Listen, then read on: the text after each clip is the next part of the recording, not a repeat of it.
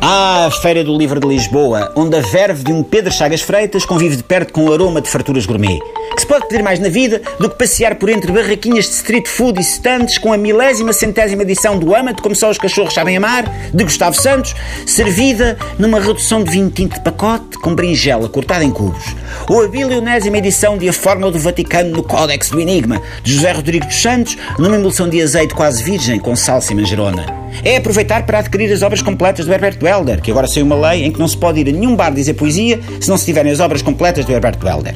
E os leitores mais gourmet podem deliciar-se com a prosa de churros recheados com compota de framboesa biológica. Roy te inveja, Bob Dylan, que és Nobel da Literatura, mas nunca um petisco destes te passou pela gaita de beiços. Fica-se com a ponta dos dedos molhadita com a gordura e assim até se viram as páginas dos livros mais facilmente. Toda a gente sai a ganhar. O ponto alto das feiras do livro são os encontros dos leitores com os escritores. Tendo em conta o número de artigos de merchandising do Fernando Pessoa que há nas lojas para o turista ver, é lícito dizer que há nas feiras do livro que Pessoa é mais difícil de encontrar.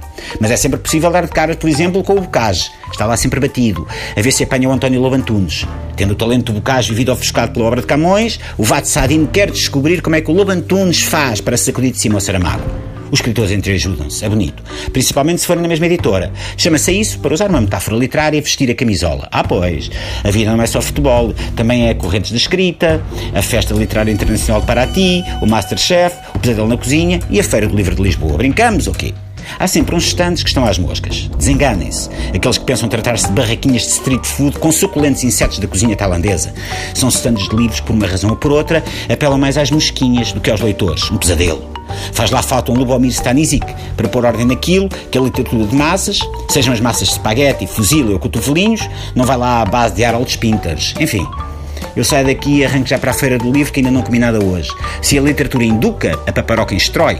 Eu sempre ouvi dizer que arrotar depois de ler é sinal de que se gostou do livro. Se o livro for um pesadelo, manda-se lá o Lubomir Stanisic. Não tem nada que saber.